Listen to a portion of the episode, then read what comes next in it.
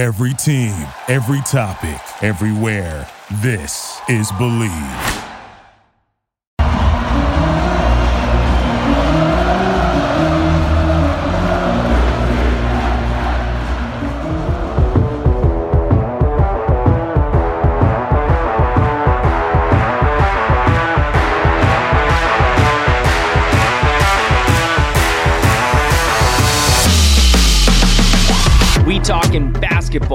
Charge On today after the Knights had one hell of a win against the Memphis Tigers in double overtime last night.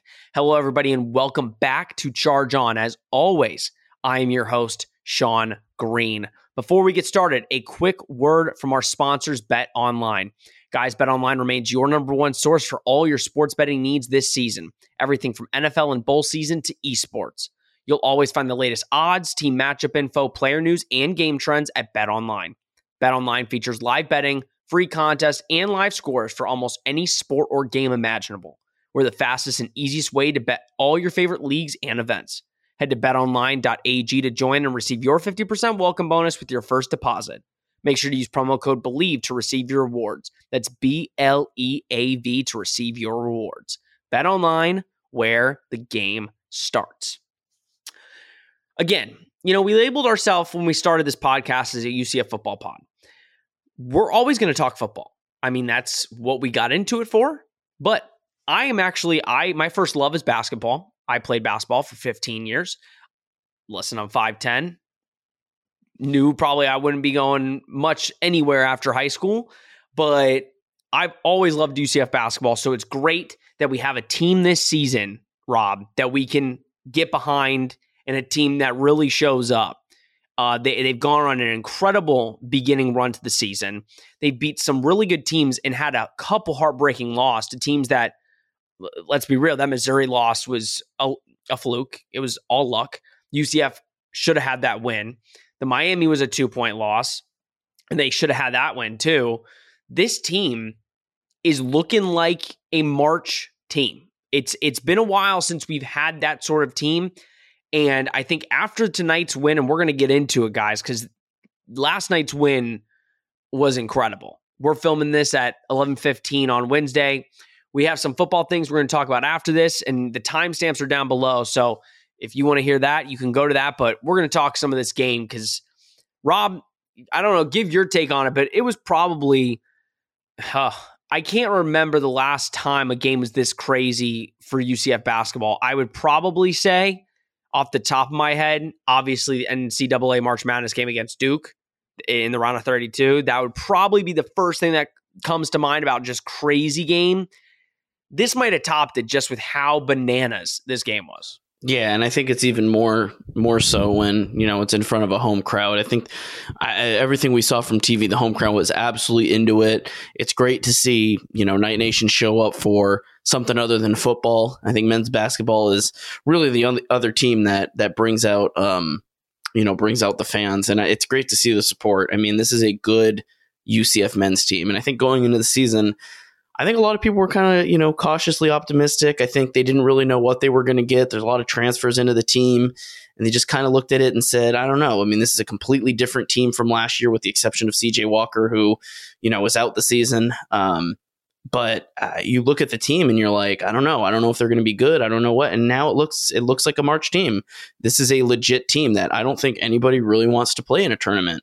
Um, you know, I'm I'm not ready to say that this is you know a team that can go farther than the team that played against Duke. Um, but I certainly think they have the potential to, um, you know, get a March Madness win. I think they have the potential, obviously, to get into March Madness. This is a very good team.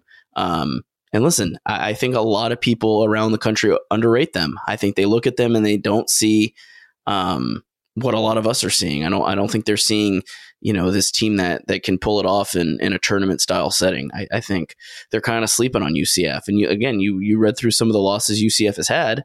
Um, you know they're close losses. They're not getting blown out in a lot of these games. They're not getting you know shelled by these teams, and they're losing to good teams. You know at, at the end of the day, bottom line, they're losing to good teams. So I think everything we've seen so far from UCF men's basketball, yes, there's been some disappointing losses, there's been some heartbreak, but they've stayed pretty consistent throughout the entire season, and that's going to be crucial uh, if they make March Madness this year.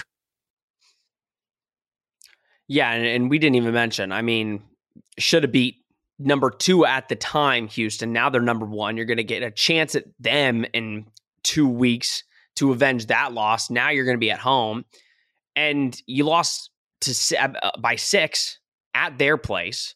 I mean, listen, I think especially being in the American and this team specifically, and we're going to get into this game, but if you beat the teams you're supposed to beat, you're going to be looking really good.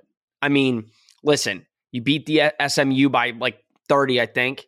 You beat ECU, tough game at at the end. There's some tough teams in the American. Memphis is a tough team. They do not let up, they do not stop. I mean, Cincinnati, the record doesn't show it, but Cincy's a tough team, Temple, right now, they're playing some really good basketball. They're 10 and 8, but they're doing really good in the conference. So it's not an easy conference by any means. You have to get through some tough teams. But getting this win is so crucial because listen, you looked at the bracketology stuff, right? UCF right now, before this win, was kind of labeled as the first four out. They're good enough, but they were just going to be out. And it's by no means saying this win is going to be oh, the end all be all, right? You never know what's going to happen in the games coming up.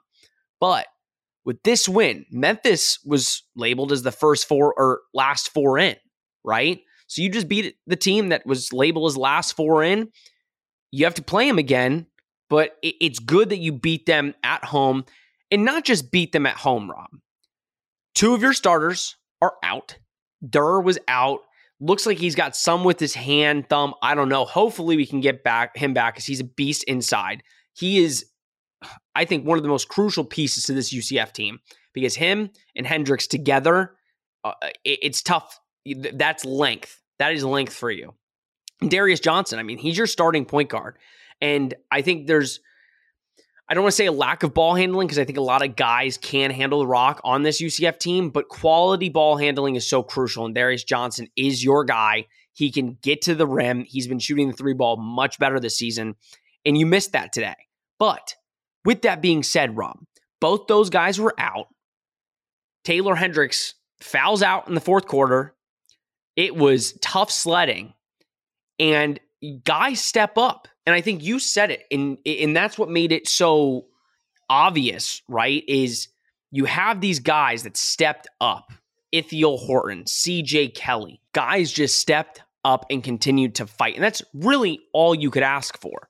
I mean, Freeman hitting some clutch free throws. I was nervous as can be. I mean, he has not been a good free throw shooter this year. I was stressed out. My heart still hurts. I'm going to be completely honest with you. I- am not feeling good. Like my heart has not felt good since after the game. So I'm so happy it's about a win. But kind of just talk about that resilience, Rob. I mean, to have, listen, you have a future NBA player, probably a one and done player on our roster. We haven't had that in ever. I mean, that's just God's honest truth. You have that guy in your roster and he goes out. And what does it say about this team specifically? Because there's not many teams in college basketball that could beat a quality team like Memphis with your star player out with two minutes in, uh, to go in the fourth to basically go toe to toe with Memphis and the players they have to double overtime and pulling out the dub. Yeah, I mean, I think it shows this team's got heart, and and again, that's crucial when you're going into a tournament. I mean, it having heart, having consistency, having guys that can step up in big moments. I think that's it. Doesn't get much more crucial than that uh, when it comes to March. So having guys that you know clearly can stand, you know, show up and uh, step up for this team, I think is is um, you know really just really just a a crucial thing for this team. And I think um, you know, looking at the squad, uh, there's guys that can step up every night. There's guys like Ithiel Horton, who you know is a pretty good three point three point shooter, probably the best three point shooter on the team, uh, and he was drilling shots in overtime and double overtime. Um, you know, you had your rookie step up, you had your your other guys step up, like um, CJ Kelly, you know, you've had these guys step up in overtime and double overtime that can get the job done. And, you know, I, they weren't perfect in overtime. There was a couple blown leads, you know, granted, it seemed like there was times where they'd try to get up two, three points and then they'd give them, you know, right back the lead, you know, and they'd, and they'd, uh, uh, concede a basket. There was some pressure that Memphis put them put on them towards the end of overtime, where I think UCF was up like um, 84 to 81 or something like that, and they turned over the ball. And before you know it, it's 84 84 again. And, you know, uh, they weren't perfect in overtime, but they left it all out there. Uh, they left it all out on the court. And you see those guys that are, you know, stepping up for this team. That's that's going to be crucial in the next couple of months uh, when you're facing, you know, still facing tough teams on your schedule, and you're looking for a berth in um, March Madness. So having those guys, knowing those guys can step up when your starters and you know your best player on the team is out uh, and fouls out, you know, that's going to be imperative. I mean, you, you need those guys to step up, and they showed they can, and they showed that they're going to leave it all on the court and they're going to fight for this team. And that's what this team has. It's got heart and it's got fight. Ithiel Horton, 30 points in 45 minutes of game time. I mean, that's we needed all of them. Uh, CJ Kelly put up 21. Now, these stats are unofficial. I mean, we don't have the official stats. For some reason, ESPN doesn't have them. These are what is on Google. So I'm going to go based off that. Seems pretty accurate to me because if you go and look at Memphis's Kendric Davis, 42 points, five rebounds, four assists. I mean, he killed UCF. That was pretty much. Um, McCadden had 18, but he was the killer. I mean, he had the ball in his hands the entire overtime, fourth quarter uh, or second half, excuse me, end of the second half. But we're going to talk about officiating. Before we do that, I do want to give a shout out. PG Edwards came in clutch. Redshirt freshman really hit down some or hit some big shots. Some of those foul calls just weren't fouls. But let's go into officiating because I put out a tweet and I said it's it's the worst offici- officiating job I've seen in my recent memory. And I I watch you know Magic rough games. I mean, Magic get the worst refs in the NBA. This was one of the worst ref games I've seen all year. Uh, we can even go we can go down the list. I mean, the the bumps when Davis was driving, I mean, players with their hands up, they're not checking their body, they're moving with them, they are calling fouls every time. Uh, the charges, I mean, they were staying consistent, which I, I agree with the commentators. They were staying consistent with the charges, but some of them were just ridiculous. I mean, and then the one where Suggs drove in guy is in the restricted area, falls down, should have been an and one. They no call it. Okay. They, you have the should have been goaltending, but it wasn't called. If you add those two points, UCF wins before overtime. Now, those are what ifs, right? And you don't want to get ahead of yourself and think, oh, because they would have got those two points, but it would have helped. UCF was going on those run on that run. Those two points would have helped there was so many bad calls, Rob. Oh my, there's so many bad things. Um, I'm trying to even think. Not not a bad call they made right on it, but like we were talking before, there was the potential shot clock violation that they called on UCF when it pretty clearly touched the outside edge of the rim uh, and even deflected off. And they were they took a they took a good couple minutes looking at that and really trying hard to see if they had to overturn that or not. And and they did end up overturning it. It was not a shot clock violation, but still the fact that that even yeah. was in question I, I don't think it was that egregious, but it was pretty. It was pretty like all right. Uh, we're seeing how this officiating, and that's the American for you, though. That's the American. This is what we've seen. Terrible. This is what we've seen in football and basketball since UCF has been in the American. American refing is terrible across the board, and I'm not going to miss it. I'm not saying the big. No, I'm not yeah. saying the Big Twelve is that much better, but the American refing is has always been terrible. Well, so, well, let's go this. The Big 12 is the best basketball conference in all of college oh, football. You're you're getting the, the best refs. And that's you're getting quality refs. These refs are they were atrocious. Uh, the the I don't know why, and I was heated. Took take took away one point to make it 101 100 instead of 102 that killed momentum. I mean, you're you're taking five minutes to figure out if the score that was there for the last two minutes is actually the score. That is one of the weirdest things I've ever seen. I was seeing them mess with the score, and I'm like, well, why do we have 101 now?" It went up to 103, then they went down to 102. Then I'm like, "Why are we messing with the score here? We've had 102 for the last two minutes. why did we just go down to 101? I guess they said, oh, they didn't put it in the book. I get I, Mike Aresco, I know what you're doing. We know what you're doing. I get it. You you wanted Penny to win. 100%. I get it. This is a really not great look. UCF with, you know, again, three starters out. The officiating was god awful. And I'm like the American really needs to figure that out because this has been an uh, ongoing problem and especially tonight. They killed the momentum of this game. Like this game should not have been foul this, foul that. There was too many fouls in overtime. I mean, I, let's be real here and let's just be 100% honest. Davis had 42.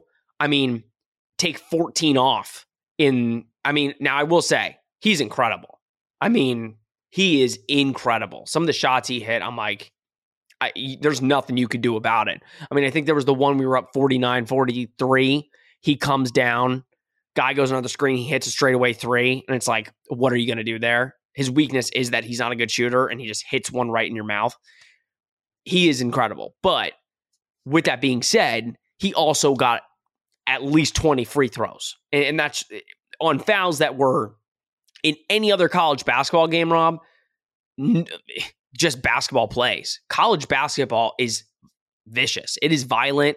There are a lot of no calls. It's not like the NBA. Not eh, you know, it, you don't get ticky tack fouls in college basketball. It's you play through it. And I just felt like this game got too I'm happy UCF won, but the refs kind of messed with the game way too much. Uh, at the he end was of he, he was But- getting the James Harden calls like it, the slightest bit of con- the slightest Oh. bit of contact. It's like all right, that's a foul. No, and thank God, dude. I, at the end where he had like three chances out of three, I'm like, they're bound to call a foul. Like, even though our uh, hands were straight up, they're bound to call a foul with how they've been calling calling this game. So it's like, I mean, and and granted, we were getting calls too, but it was you, they were fouling him every single time, and it's like some of them were fouls. I'm not saying all of, but it wasn't all of them. Like half the time, they're nowhere near a foul, and it's listen, UCF is a good defensive team, and they are never getting those calls because they're playing that same defense against every other team. So officiating was garbage. I can't get fined for that. So I can say I know Johnny Dawkins won't, but I will say it. And for all you Johnny Dawkins haters, where you at now? Um he is I mean to close out this basketball talk, but I mean, you, you kind of said it, Rob, and I think preseason there was a big, huge question mark. You knew you were getting Hendricks, right? You're like, okay, you, you're getting Hendricks, but you just are getting all these senior transfers. I mean, you brought Ithiel Horton from Pitt, uh, CJ Kelly from UMass. You're bringing in all these guys. And in basketball, I was telling you this earlier, and I think it's it is applicable. Most college basketball teams, I don't think can do like can do what UCF is doing in football, it's different. When you're bringing in transfers, you get nine months to figure out how you're going to work with your new players, with your new teammates. Basketball, there's only 12 to 15 guys on a roster. If you're bringing in these transfers, they need to figure out how to gel.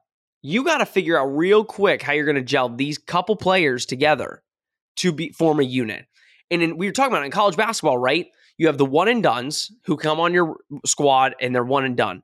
Then you have the good players that aren't good enough to go one and done, and they stay with you for two, three, four years and kind of build with the program. Darius Johnson, for example, he's a guy that is going to build with the program. He'll stay with us, and he's got a shot at it going to the NBA. You look at it from a couple years ago, Aubrey Dawkins. Uh, you know, you've got players that do that. I was nervous about this year because I'm like, you're bringing in a bunch of transfers. They've never played together. You're basically just meshing a whole bunch of players and saying, hopefully you work out. And I think what stays consistent with Johnny Dawkins and why UCF is so successful is they are good. They are elite on the defensive end. And you said it. Nobody wants to play UCF because, listen, doesn't matter how their offense is going. Their defense is elite. And they will stop whoever is in front of them. I know, I, I will say, I know Memphis put up 104. That was two overtime game you can kind of scratch that off. But a healthy UCF men's basketball team is a tournament team. And if they're healthy in two weeks, they might they might have a pretty good chance of being the number one team in the country. Number one team in the country almost lost to USF tonight. I think UCF's got a pretty good shot. But we will move on. We are going to be talking a lot more basketball. I will say that. We this is this is a team, man. I mean, we've kind of been watching. We always take the first kind of 15 games to see uh, what do we get this year. This year I think is a special team for sure. All right, let's talk a little bit of football. Guys, we know this is Thursday, January 12th. There are some rumblings. The Big 12 schedule is coming out tomorrow. If that happens, you're going to get another episode this week. We'll go through the schedule. We I hope it comes out. I am praying and all I want, all I want is Oklahoma to visit UCF next season. That's all I want. That's all I pray for. But we got a couple things to talk about very briefly. Uh I mean, I put out a tweet Christian Leary not going to be a knight. Disappointed? Yes. I was really excited about him. Uh, he's now going to Georgia Tech. Am I confused? Yes.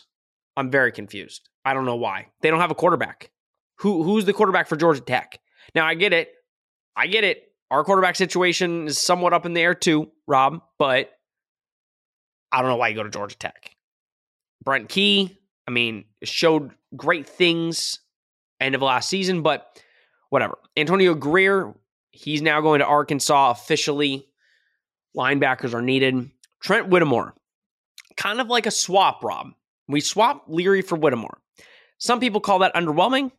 I say, I think Trent Whittemore, when he was on the field for Florida, he was impressive.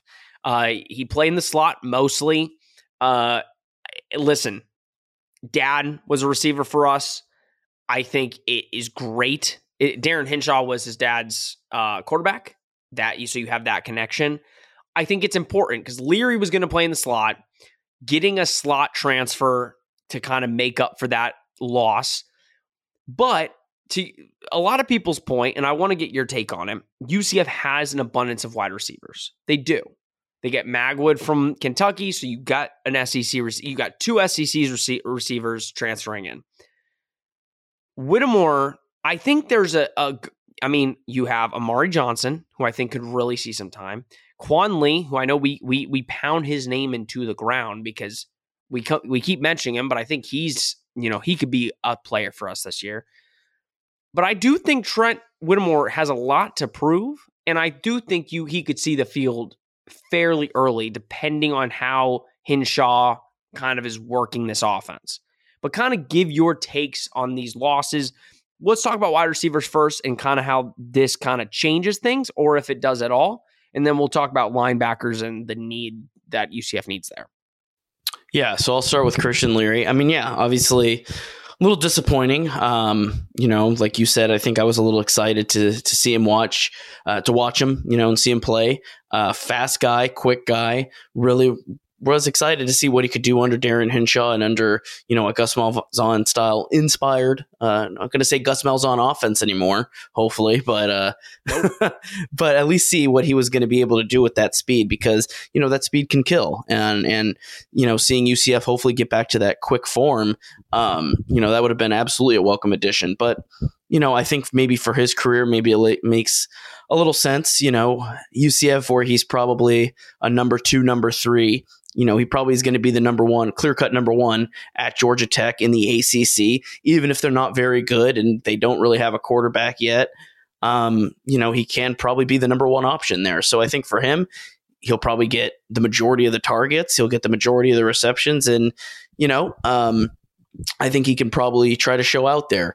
Um, again, wide receiver, not so much of a concern for UCF. I think there is enough you know, going around. There's enough promise with the wide receiver core that I don't think that's going to be the issue. Um, I think there's other positions of need, and that's where you probably get into linebacker a little bit. Um, you know, I really thought Antonio Grier was going to be that replacement for Jeremiah Jean Baptiste and really, you know, have some veteran leadership, um, you know, in the linebacking core. Uh, but it sucks. I mean, I, I'm of of the two losses, I think losing out on Grier hurts a lot more um, because because 100%. linebacker especially is a position of need.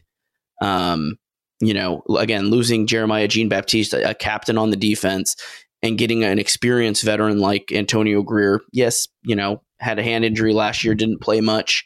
Um, but you know, in seasons past, has been you know among among the best linebackers in the American. Um, you know, losing a guy like that, losing a some veteran leadership, probably a, a pretty good locker room presence as well, uh, absolutely hurts. Um, and that's where you see you know the player following the coach. Obviously, believed a lot more in uh, you know Travis Williams and follows him to Arkansas, you know, sucks, but you know, it is what it is. And now you got to replace a guy like that. And it's not, not a guy that's going to be a factor for you next year. So still concerned on, um, you know, the middle of that defense next year in the linebackers. But no, I think then you talk about, you know, um, Trent Whittemore. I think that's a decent acquisition. Again, didn't really get the looks that I think Florida saw. You know, 2021, he had a much better season, a lot more receptions, a lot more yard, yardage uh, in the limited time that he played. Um, but like you said, mainly a slot receiver, um, you know, and did well with the opportunities he was given, but just never, I, I don't think ever really saw the field as much as maybe Florida fans thought he would see. Um, so now this is an opportunity for him to see the, the field a little bit more. Um, you know, I don't know what UCF's plan is for him. Again, there's a lot of guys on this wide wide receiver room, but I think he absolutely can show up in uh, in the spring and and really you know try to cement a start starting place on this team uh, and really make his case. I think there is talent there. There's hands there. Um, I think he's a nice little player. And again, you talked about it uh, there's UCF legacy in the family there. It's another another hometown hero. Uh, yes, he was born in Gainesville, but you know his dad, Mark Whittemore, was a wide receiver for UCF, played under Darin Hinshaw. I mean, uh, there's a UCF connection there. So I'm sure Trent would love to follow in his father's footsteps and really put up some numbers with UCF. And I think he gets an opportunity to do so. You know, leaving the SEC and leaving an SEC team where he's not getting the looks that he probably wants um, you know, he might get at UCF with them really trying out and seeing what they have, uh, you know, weapon wise next year.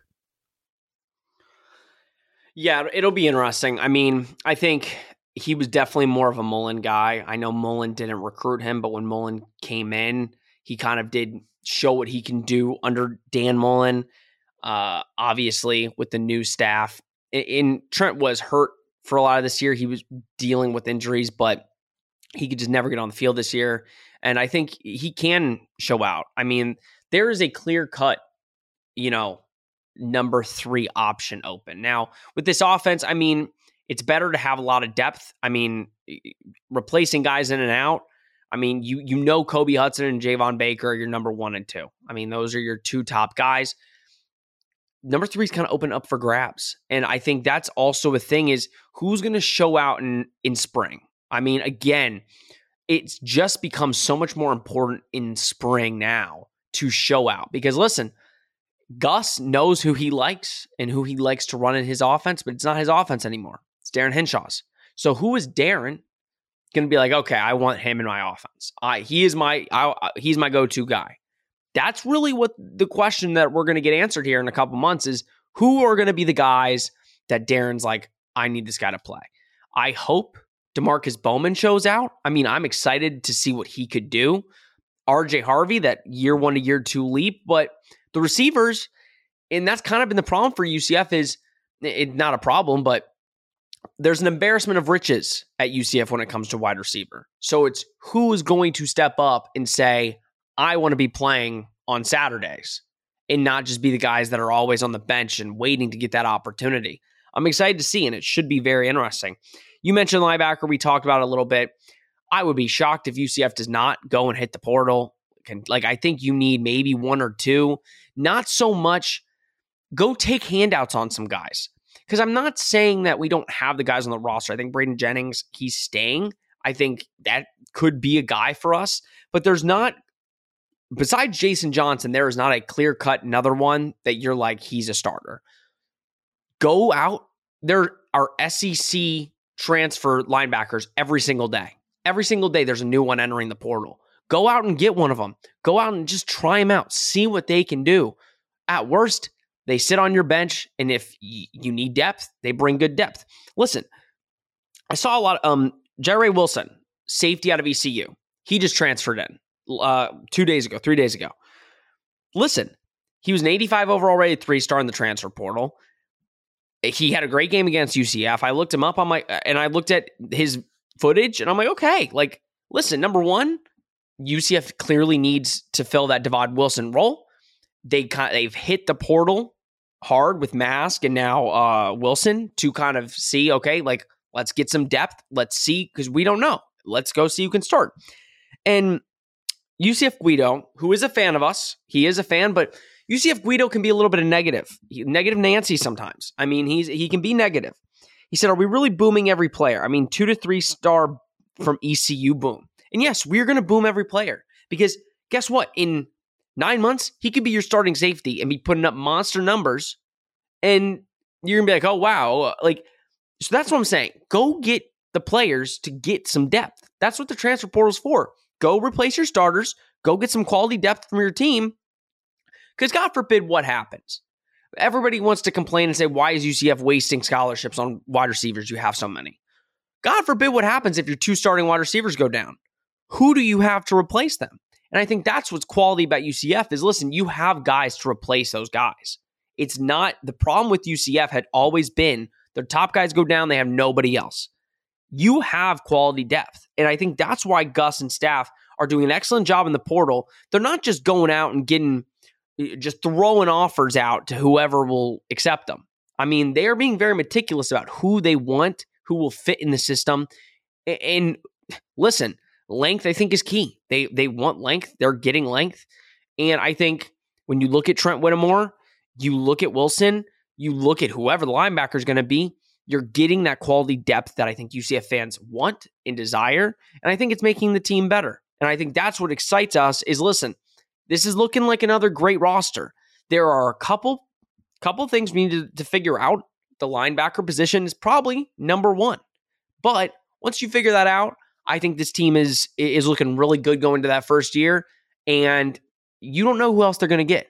I mean, that, that's we have no idea every day if they're going to go get a new player. So it's it, it's really it is up in the air, Rob, and that's what makes it so exciting.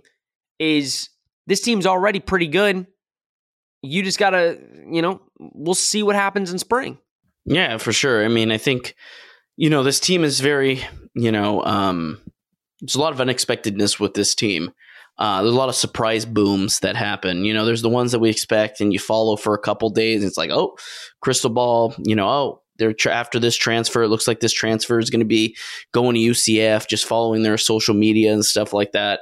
But then there's the surprise booms and stuff like Trent Whittemore that come out of nowhere, and you're like, oh, Oh, there's your uh, Christian Leary replacement, uh, and it's almost immediate. Like right after, like I think it was less than 24 hours after Christian Leary decommits from UCF and goes to Georgia Tech.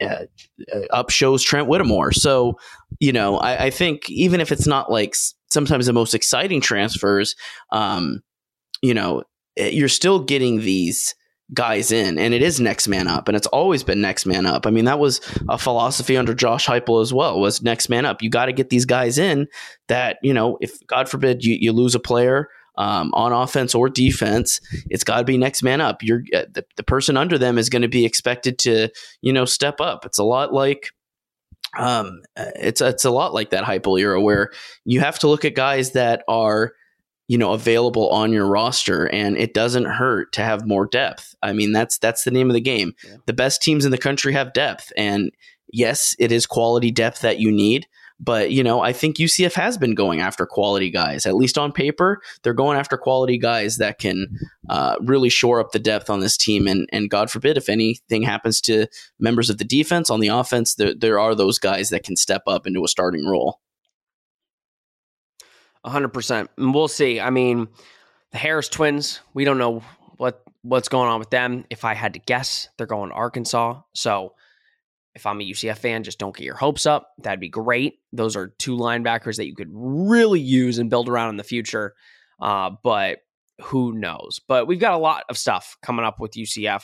I mean, you got National Signing Day in February. You got the schedule release that we are just we are waiting to hit the record button just give us the schedule. We will get right out. That's the thing. We haven't even been able to do our our season ending review. I mean, we really haven't. I mean, we we haven't gone through the the roster that's in the works, but we again, you know, we we record one episode a week now with the off season, and unless more news comes out, that's that's kind of how it's going to stick. But continuous UCF news uh, heading into spring ball uh, in the next couple months. But like I said, we will be releasing as soon as the schedule drops. We are releasing an episode. It will come up right away. Give our thoughts on kind of in our way too early predictions. We will do all of that. Uh, undefeated season next year, obviously. Um, Rob, kind of just final thoughts on big time UCF men's basketball dub. March Madness bound, hundred uh, percent, and just UCF athletics in general. Anything you want to uh, close out on? No, I mean it's an exciting time. I think you know UCF football was a little bit of a disappointment, but there's still reason to be excited about the team going into next year. Uh, there's still you know a lot of excitement surrounding the team and the fan base uh, when it comes to football. And, but I think everybody's super excited for men's basketball right now, and I just like I like when UCF has other options to watch. As much as I love college football, college football is my first love when it comes to collegiate sports. It's kind of the only collegiate sport I watch with I dabble in men's basketball and even sometimes UCF men's baseball. Um, but no, it's just nice when the team is good. When UCF men's baseball was pretty good last year, they're fun to watch. It's fun to go to games. When UCF men's basketball is really good, people show up and and and they show up in droves and they really support the team and they get loud. So just having other options uh, for collegiate sports at UCF, I think is is really nice because you know when we unfortunately have to put a lid on the football season, there's still stuff that we can go and watch that you know really sates the taste of uh, a UCF fan and a sports fan, and it's just nice to see UCF men's basketball. I think really good again. I mean, last year was a disappointment. Really, since the Duke year, it's kind of been disappointment after disappointment. You know, UCF coming up short and just not getting it done. And I think they actually have a chance this year. I mean, I don't know who they're going to get paired against if they end up doing making the tournament and qualifying. Um, but I think there's a good chance that they can, you know, win one or two games there, just depending on who they're matched up against. They're t- they're tough against whoever they play, so I'm excited. It's a fun team to watch. UCF sports is just, and it's a great era. I mean, it's it's insane to imagine where we are in the time, as always, but a lot more news, a lot more stuff to talk about, and always very fun. Also, the Magic. They're doing pretty well. I love watching uh, that other hometown team that I love dearly. Uh, Paolo and Franz, the next two superstars of the NBA. they, they are them. Um, they are they are them. them. The uh, Franchero. Franchero. Franchero. And Jonathan Isaac made his return tonight. So, I mean, eh, with the Lakeland Magic, that was 15 points, too. five rebounds, back like he never left. He looked good. Definitely looked winded in the second half, but good to good to see him back on the court. All right, guys, this has been Charge On. Thank you, as always, for tuning in. Again, I will mention it for the 50th time. We will be dropping a schedule release episode, and please give your thoughts as soon as we drop this episode, give your thoughts on the men's basketball team. You know, our, our recent transfers, transferring out, uh, and kind of what your thoughts are on the schedule. I know we have our first three games up, looking pretty good for a three and no start, and but we'll get into all of that. Uh, and once that schedule drops, we will record an episode, get it right out to you. So you know, follow me on Twitter at Sean Mr Green. Follow us on or subscribe on YouTube, all of our audio platforms to be notified when a episode drops. And also, like 79% of you are not subscribed on our YouTube channel. So please, you watch the video, just subscribe. It's very easy. We're almost at 100 subscribers. Only been doing this for five months, four months. Pretty good, and I appreciate all the support. All right, this has been Charge On, presented by BetOnline. We will see you whenever this damn schedule drops.